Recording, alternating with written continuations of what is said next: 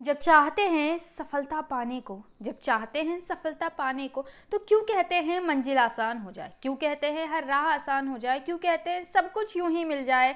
ये याद रखना होगा कि जीवन में मिलती उनको ही सफलता है जो लगातार चलते जाते। हर मुश्किल का सामना कर लगातार आगे बढ़ते जाते। जो नहीं देखते जीवन में क्या हो, आगे होगा वो क्या किया जाना है इस चीज़ को देखते। जो हर मुश्किल का सामना कर लगातार आगे बढ़ते जाते हैं एक ख्वाब रखते हैं कुछ बेहतर पाएँगे इसके लिए लगातार चलते जाते। हैं वे याद रखते हैं कि जीवन में मिलती है उन्हीं को सफलता जो हर हाल में चलना जानते हैं। जो जानते हैं जीवन में आज कठिन परिस्थितियाँ आई हैं तो कल कुछ बेहतर मिलेगा जो नामुमकिन को मुमकिन करने की अपने पास हिम्मत रखते हैं। फिर क्यों हम सफलता पाना चाहते हैं जब हम आसान राहें चाहते हैं? हम क्यों ना पाए कुछ अच्छा उसके लिए मेहनत करें। सारे मुश्किलों को हल गाल कर आगे बढ़े। जो नहीं है हमारे बस में, उसको देखें ना।